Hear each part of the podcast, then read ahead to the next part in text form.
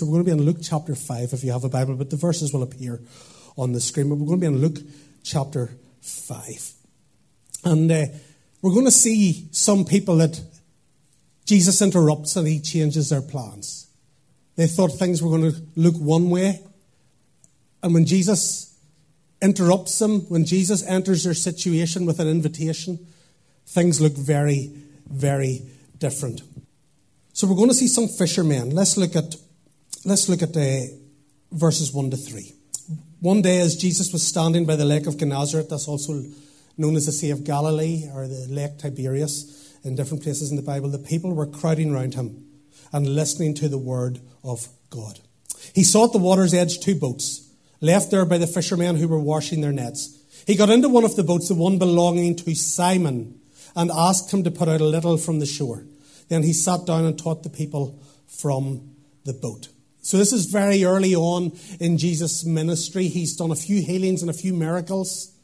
We just read in the previous chapter that people came to him the night before this and they brought all the sick and he laid hands on them. And we also read that he healed Peter's mother-in-law, or Simon's mother-in-law as he is at this point. Now, some people would say maybe that's why Simon denied him later on because he healed his mother-in-law. I'm not going to go there, but uh, this isn't, the encounter we have today is probably not Simon's first interaction with Jesus. There has been some interaction, but Jesus is going to take that further today. Jesus hasn't picked his team yet. In those days, rabbis picked, or actually followers chose rabbis, but in this case, the rabbi is going to pick his followers, people who are going to journey alongside him as he ministers, and who are not only going to journey alongside him, but who are going to continue his mission after he goes. And so it says this it says that uh, Jesus was standing by the lake of Gennesaret. It was probably early in the morning because the, we see that the fishermen were finishing the night shift. The people were crowding round him and listening to the word of God. I love that. That when the word of God was preached, the crowds came. Now, I'm sure some of them were there for different reasons. Maybe they wanted healing, maybe they wanted miracles. But the word of God preached in the power of the Spirit will draw people. And that isn't a popular opinion today.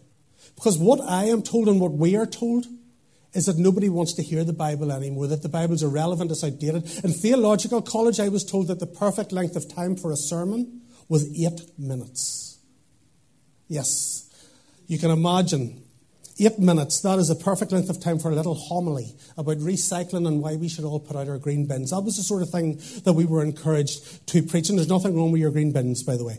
But uh, but we were, and then, and then even as we, we went into 2020 in March, when every church in the world suddenly realized we had to go online and we'd never done really that before, what generally was happening in most churches was we were being told this that, that you want to keep it casual, you know, maybe on a sofa, maybe in a cafe, and you don't want to preach a sermon, you want to just give a little sort of five minute pep talk with maybe a wee worship song in the background, just, you know, something light, something motivational. Don't go too, maybe 10 minutes maximum, but keep it, keep it, you know, very sort of, very almost talk showish.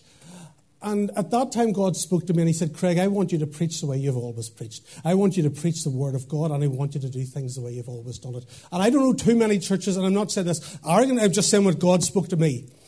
He said, My word has power, my word has authority, and when my word is preached in the power of my spirit, people will want to hear it. And so every other church nearly that I know, we're doing all these creative eight minute things and cafe things, and we have the band in here and we're recording them doing 25, 30 minutes of worship, then I get up and preach for 40 minutes. And it shouldn't have worked. It shouldn't have worked, apart from the fact that God honors His word. And when God's word is preached in the power of God's Spirit, it draws people. And that's why some of you are here. Some of you are watching online. There's, you know, some of you passed 233 churches on the way to be here this morning. But some of you are here because during lockdown, you went through every miserable church that you could find who were lamenting how awful life was, and then you found a church where there was faith. You found a church where people weren't denying the reality of the problem as someone who had COVID. We weren't denying it's a real thing, but we were declaring that there's a name higher than COVID. We were declaring that fear is not our uh, default. faith is our default.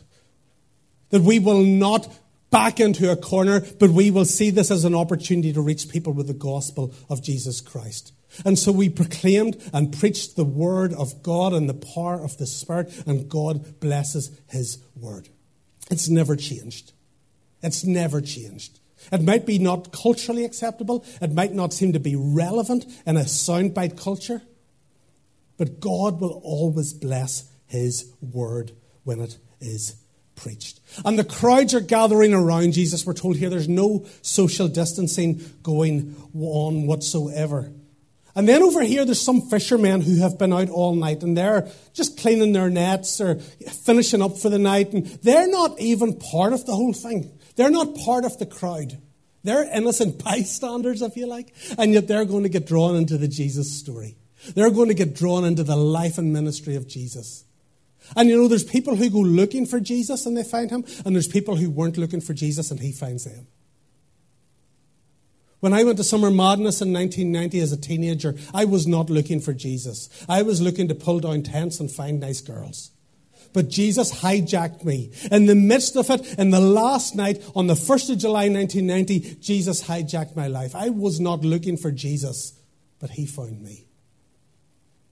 And Peter, Simon as he is here, wasn't looking for Jesus.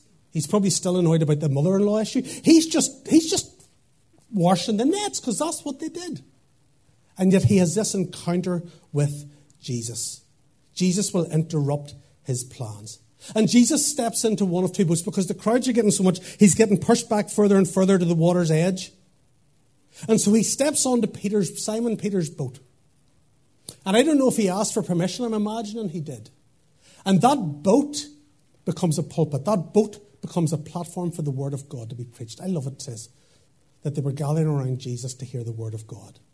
You know, when you come here and you hear the Word of God, you hear me preaching the Bible. When they gathered around Jesus, every word Jesus spoke was the Word of God because Jesus was God. In the beginning was the Word, and the Word was with God, and the Word was God. When Jesus spoke, the Word of God was speaking. I would love to have been there. I would love to have heard that.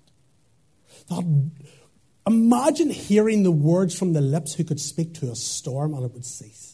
Imagine hearing words coming from the lips who could speak into a tomb and a man called Lazarus would get out and walk. How incredible must it be to hear the word of God from the lips of Jesus? When Jesus spoke, God was speaking, so they were hearing the word of God. And so Jesus gets onto the boat, and that's the first step or the first stage of obedience. Where Jesus says to Simon, Can I get onto your boat? And he says, Yes. And it's a small act of obedience. But here's what I've discovered that great things in life begin with small acts of obedience. Most of the, the, most of the significant moments of our lives don't look significant when they happen. Most of the pivotal moments of our lives that have shaped us and turned our lives in a certain trajectory, at the time when they happened, they didn't seem like a big deal, did they? Think about it. Those of you who are married, when you met your husband or wife for the first time, did you instantly go, I'm going to marry them? I mean, I know Becky did with me, but that's, that's different. But when I, you know, those, those first moments you didn't realize when you saw a job in a paper or online and you applied for it, you had no idea where that was going to lead you. When you were surfing that dating website and you saw that handsome woman, did you I love calling women handsome. I just think it's, a, it's what they used to do in the olden days. I tell my wife she's a handsome woman. She, she doesn't love that. Um, but uh, you know, we, those moments where you, where you, where you, where you start a conversation with someone, where you walk into a room and somebody's there that you didn't expect to be there, where you encounter someone or even take a wrong turn somewhere and end up somewhere you didn't think you'd be. Those moments can be full of significance, but you don't realize it. But small steps of obedience lead to great blessing. Small steps of obedience lead to great blessing. And we'll see that as we continue through this. He says, Can I get onto your boat? And his reply, his response, will change everything.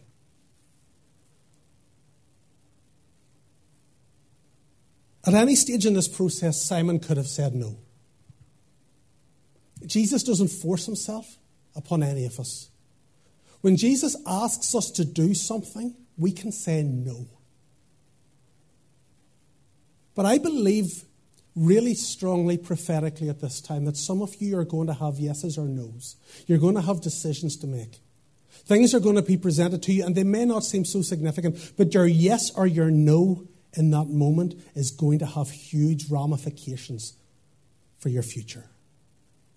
And so, what I would encourage you right now, in these coming days, as you are presented with opportunities or open doors or people or resources or whatever that is, before you immediately respond with a yes or a no, say, God, what do you want me to do in this? Because I really believe right now your yes or no is going to be incredibly significant for some of you. Some of you, even right now, are considering jobs. You're considering career changes. You're considering moving locations. You're considering starting a new uh, venture or, or a new business. And I believe those decisions are going to have huge ramifications for your future. But you need to hear what heaven says about those. Small acts of obedience to Jesus lead to big changes. And we see the big changes and we admire them and we want them and we see them in other people, but we don't see the small acts of obedience that went before that. You see, we see the platform, but we don't see the process that took the person to the platform. You see me up here doing what I'm doing, completely unprepared, got up at 4:30 this morning to write this. That's what you see. What you don't see is a 17-year-old getting on a train to Ballymena, then getting on a bus, then walking into a school to speak to a bunch of teenagers who really didn't want to listen at a scripture union, then getting, walking back, getting on a bus, getting on a train, and coming home again. You see, we see the stuff on the platform, but we don't see the process that got there.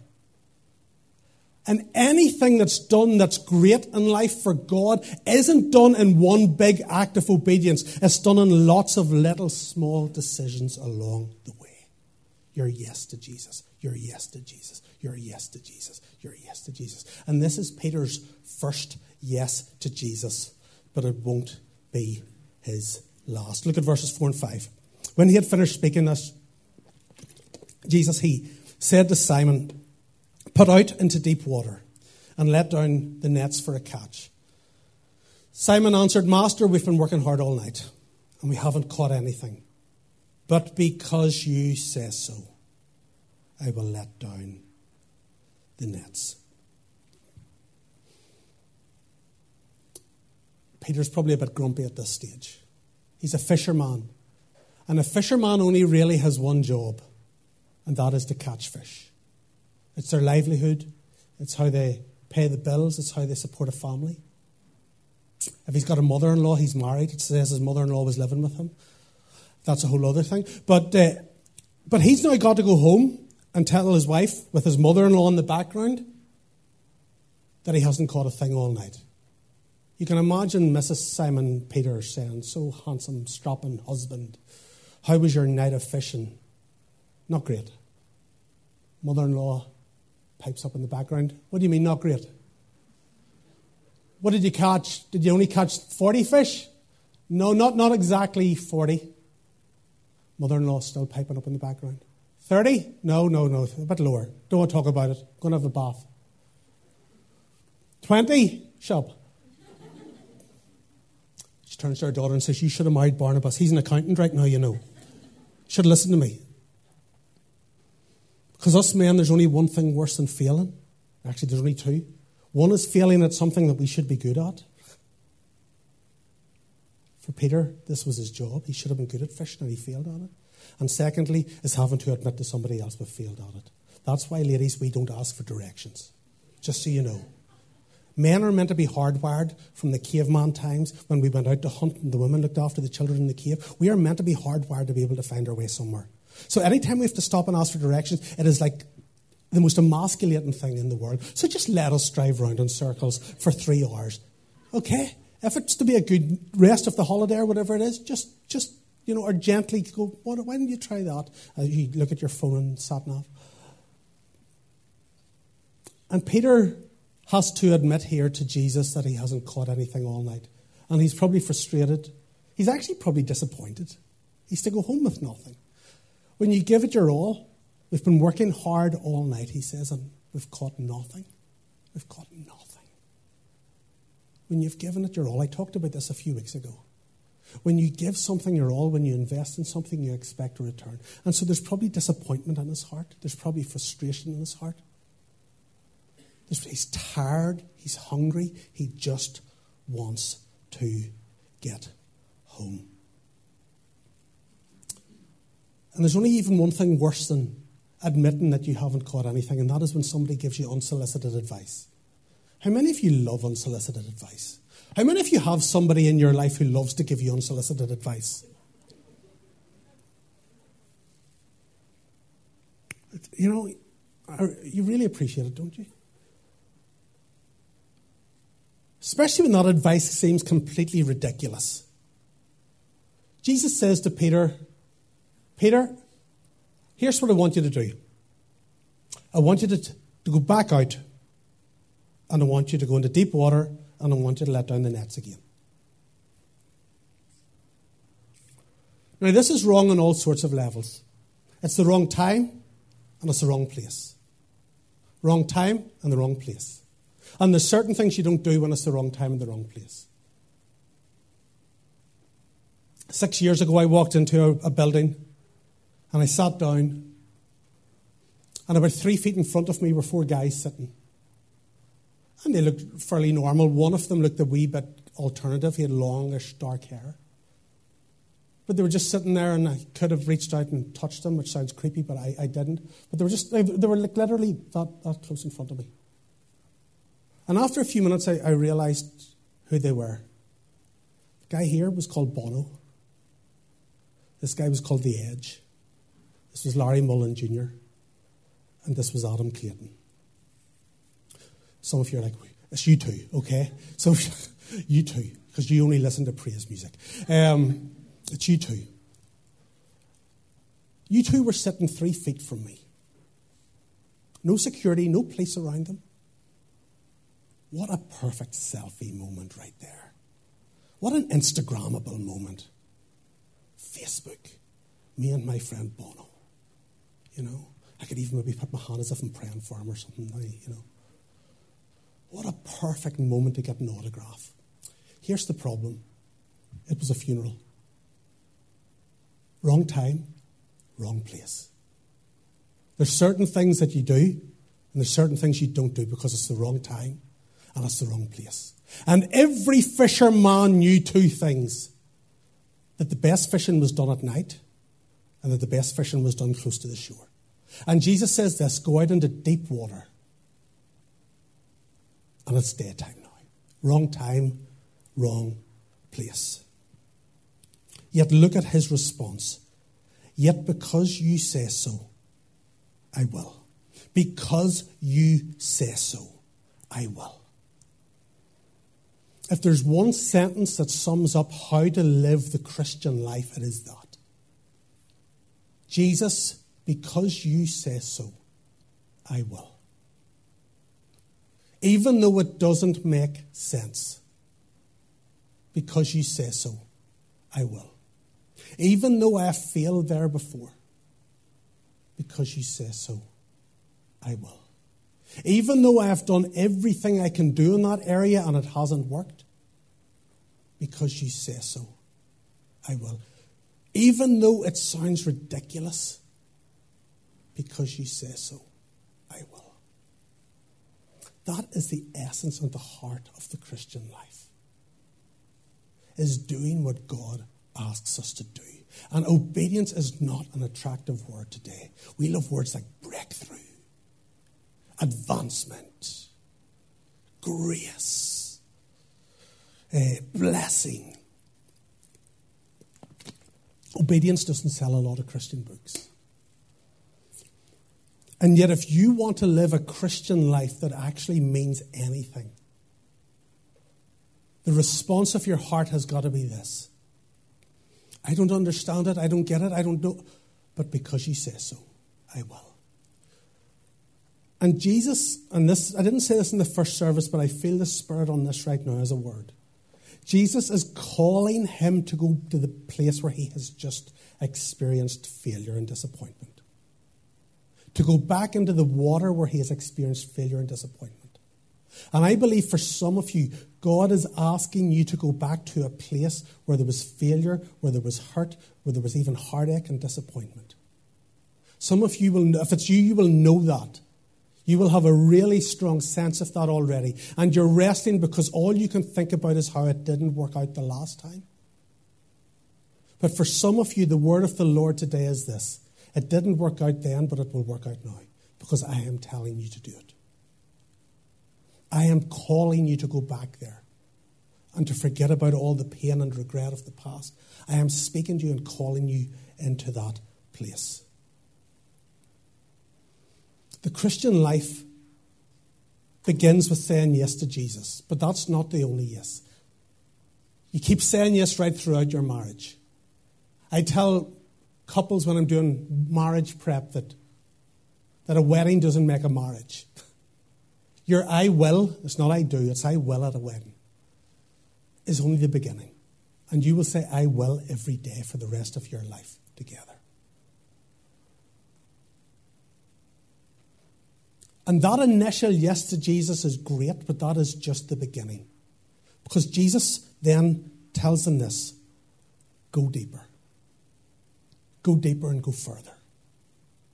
See, the initial yes is Jesus getting into our boat. The initial yes is Jesus coming into our life. But that is not where Jesus wants to leave us. He wants to take us further and he wants to take us deeper. And maybe for some of you, the last 18 months has shown what you thought was a deep faith is actually pretty shallow. Maybe you've been following Christ for many years, but when the last 18 months hit, you realized that your faith fell apart. It wasn't deep enough and strong enough to sustain you. You know all the worship songs, you've been around church, but there wasn't something deeper than that. And what God is calling His church to in this time is to go deeper. There is a sifting happening in the church, but he is sifting away the shallowness and the superficiality, and he is asking his people, Will you go deeper with me? I don't want a shallow, superficial church. I don't want people who are only following me on the surface. I want people who are fully devoted and committed. Not perfect, but fully devoted and committed. Because how many of us know there's a difference between dating and being married? And many of us are happy to date the church, and many of us are happy to date Jesus. We just don't want to fully commit. When you get married, you're cutting off all your options. And there's a reason why the church is called the bride of Christ, not the girlfriend of Christ. Because we are a people who are fully committed and fully devoted to Him. And marriage brings different responsibilities, but it also brings different blessings.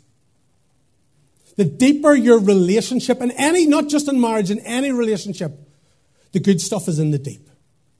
You know, you can have a hundred thousand Facebook friends, but the good ones are the deep ones. You can have lots of conversations with friends and spouse or whatever, but the good ones that you'll remember are the deep ones. Because the good stuff is always in the deep. And right now, God is calling us into the deep. As a church, as, a, as individuals, God is asking you, will you go deeper? Because a lot of us are still at the shoreline. We've, got into, we've let Jesus into the boat, but we're not moving away from the shore. We're splashing about in Picky Pool, but we're not swimming in the sea and it's convenient and it's comfortable here. But obedience is not found when it's convenient and it's comfortable. Obedience is found when you don't want to do something. You see, when I want to do something, or when it's easy, or when there's no sacrifice or no cost, that isn't real obedience. If I want to do what God is asking me to do, that doesn't take obedience, that just self interest. But what happens when God says, Go here, and I want to go here? When God says, do that, but I want to do that. When God says, give this much, but I want to hold on to it. That's when we discover who is really Lord of our lives. Not in the convenient, easy, comfortable moments, but in the moments where Jesus says, I want you to go deeper than you've been. I want you to go further than you've been. I want to, you to commit more than you've been. And you go, I just kind of like it back here in the shore. One of the most heartbreaking things, there's two. One is watching couples who have been married for 50 years who have never gone deeper than the surface. And two is watching Christians who have been Christians for a long time who have never gone deeper than the surface.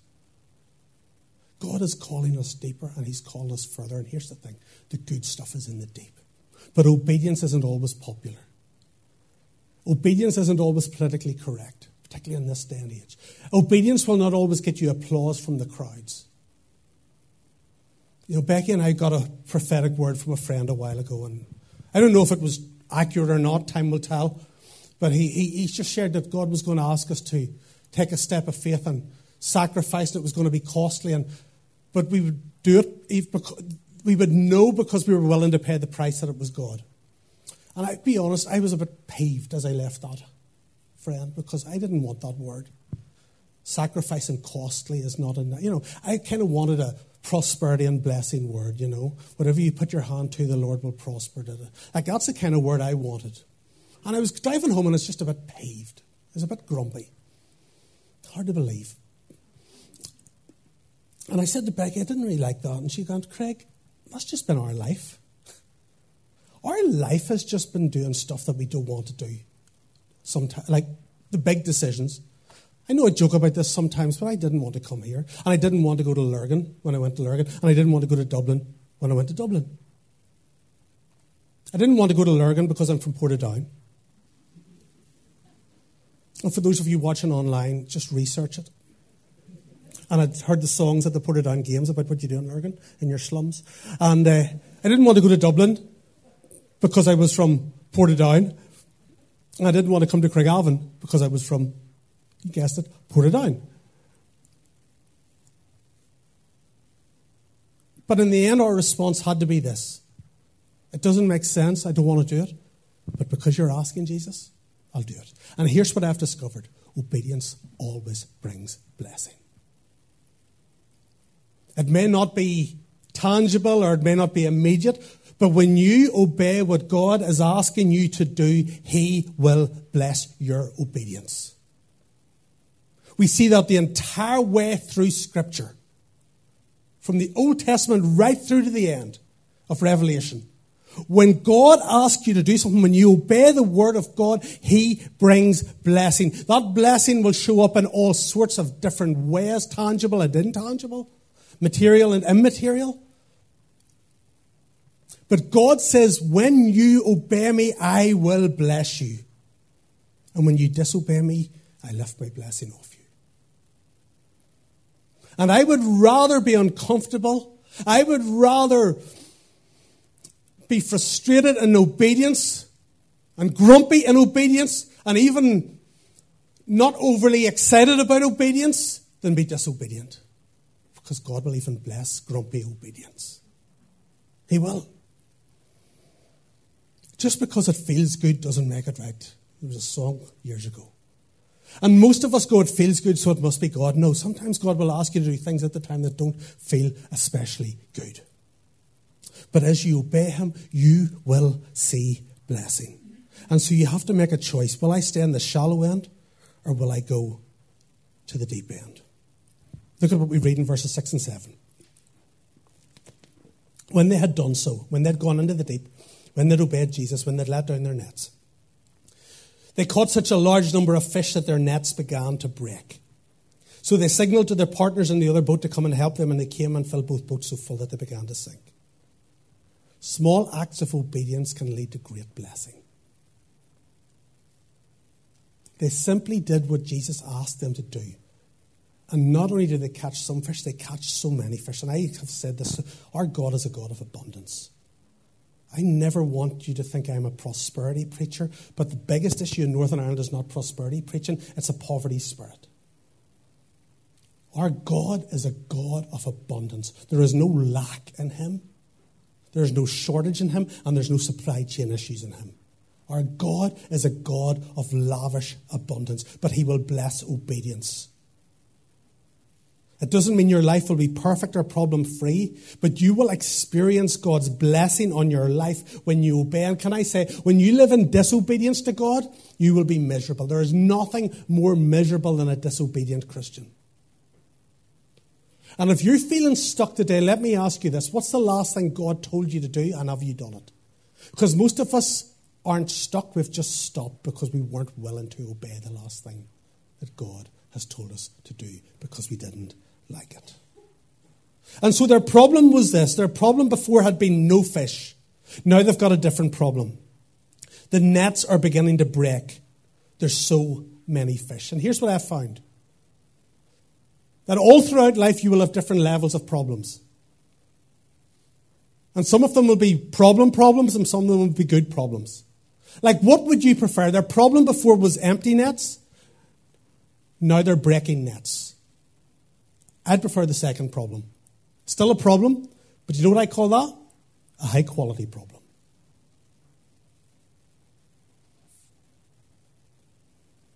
When you obey God, sometimes His blessing won't immediately look like blessing, it might look like a burden and a problem. Because when God gives you more responsibility, when God asks you to step up, when God asks you to do something new, it feels uncomfortable. The nets were beginning to stretch, there was tension. It felt like they were breaking. And sometimes when God asks you to step into that new job, that new role, that new relationship, whatever it is, it will feel tense. It will feel like you're breaking. But maybe the breaking and the tension isn't a bad thing. Maybe it's just God stretching you and expanding you and enlarging you and doing something new in you. We tend to shy away from tension. We tend to shy away from that, that, that, that, that, stretching. And yet sometimes, in fact, anytime God asks us to do something new, it's stretching us because it's something we haven't done before. It's somewhere we haven't been before. I remember when we moved to the Causeway Coast Vineyard. I had been preaching at that stage for 10, oh, well, I'd been preaching since I was 16. But at that stage, I'd been preaching for 25 years. But the first time I stood on that stage and looked out at a thousand adults sitting there looking at me, can I say I felt tension? I felt stretching. On Easter Sunday and at Christmas, when I preached to 2,000 adults, I felt tension and I felt stretching. Even though I'd been doing it for years, it was new and it was stretching me. And God will often bring tension and stretching into your life, not to harm you, but to grow you. Because the tension and stretching is not a sign, maybe, that you're doing something bad. Maybe it's a sign, actually, that you've stepped into the new and you're doing something right. They've gone from empty nets to breaking nets. You know, I, I, we have a problem here in Hope, and we've had it for a few years. We don't have enough space. And that's a problem, but you know what I call that? A high quality problem. Because here's the other problem we could have that we have no kids in church, with no young people in church, with no teenagers in church. And actually, we've no regular people. You're the regular people in church. That's a problem that a lot of my peers and friends have here in ministry. I would rather have this problem than their problem. They're both problems, but I call this a high quality problem.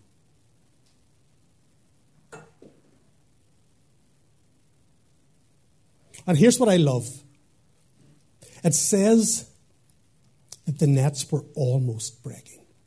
There were so many fish. And then they call their buddies, Peter and, or, or James and John across, their partners. I love that they've got partners, fishing partners. We're a church of partnership. We partner with different people in the area.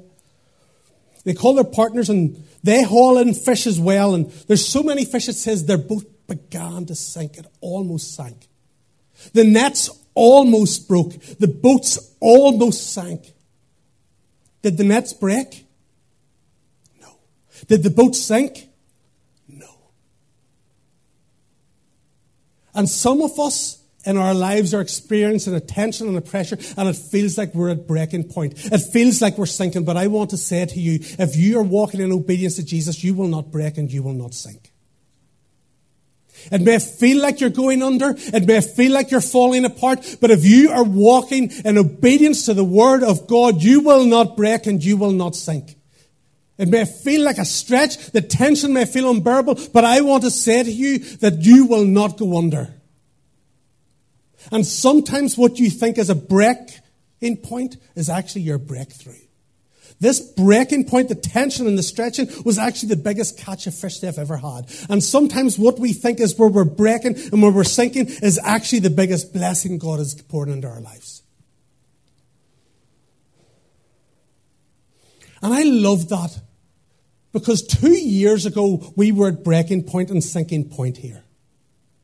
Our second service was completely jammed with far more seats than we have now because we didn't have social distancing. Our first service was 75% full. And I was going, I have no idea what we're going to do. Because people were coming every week. We were growing every week, but we didn't have a new building. And the Lord spoke to me through this passage actually about two years ago. And He said, You will almost sink and you will almost break, but I won't let you sink and break. Keep taking them in. And then March 2020 hit, and that thinned things out in the ground for a bit. And while none of us wanted that, and none of us chose it, it gave us breathing space. It gave us time to build a new youth building, new kids building out there. It gave us time to continue to accumulate money for a deposit when we find a building. It looked like we were going to break and it looked like we were going to sink, but we didn't because Jesus knew our capacity and he knew that he has somewhere for us in the future. Let me finish up. When Simon Peter saw this, verses 8 to 10, he fell at Jesus' knees and said, Go away from me, Lord. I am a sinful man. For he and all his companions were astonished. God wants to astonish some of you again, some of you who are bored and just feeling like your Christian life's a bit dull. God wants to astonish you again at the minute, but that begins with obedience. His companions were astonished at the catch of fish they had taken, and so were James and John, the sons of Zebedee, Simon's partners. They have this huge bumper catch of fish, and Peter's response is not immediately to start saying, Jesus, will you come with us tomorrow and do this all over again? He falls at Jesus' feet. He falls at Jesus and he falls on his knees, and it's a position of worship, and he calls him Lord. He recognizes that this is no ordinary teacher, this is no ordinary man, this is no ordinary carpenter. He calls him Lord. That there's something different about this man.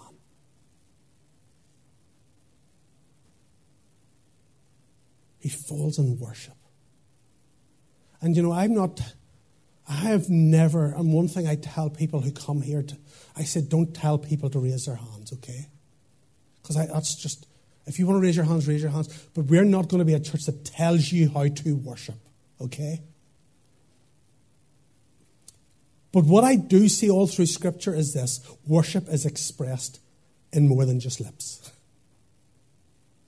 It can be expressed in serving, in giving, but it will also be expressed in your body, kneeling, raising your hands, whatever that looks like, whatever that looks like for you.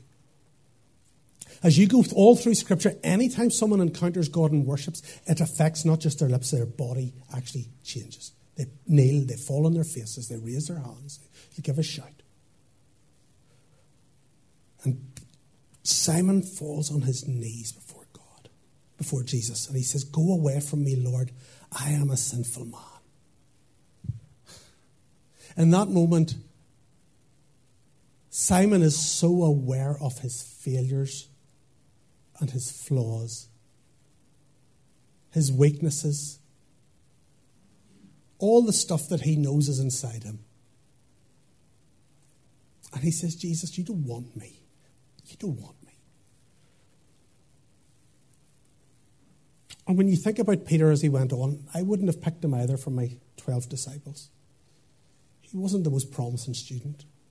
He was always saying the wrong thing. He had foot and mouth disease, chopping off ears, denying Jesus. But you know what? If I had been Jesus, I wouldn't have picked Craig Cooney either. As I look around me at the people who I grew up with and the people who I've known throughout the years, I would have picked all of them before me, or many of them anyway. Because here's the thing I know what's inside me more than you know what's inside me. And I would have disqualified myself a long, long time ago from this. And here's the thing you know what's inside you more than I know what's inside you. And you would disqualify yourself too. But there's a greater reality than this. Because Jesus knows what's inside you and what's inside me more than we do. And yet he says, I choose you. I choose you. I know about your addiction and I choose you. I know about your failure. I know about your struggles. I know about your depression. I know about your, your that relationship that went wrong. I know about your divorce. I, I, I know about your anxiety. I, I know that you're not that academically strong. I, I, I know that you say the wrong thing sometimes. I know that you've got a potty mouth sometimes. I, I know that, but I choose you. I choose you.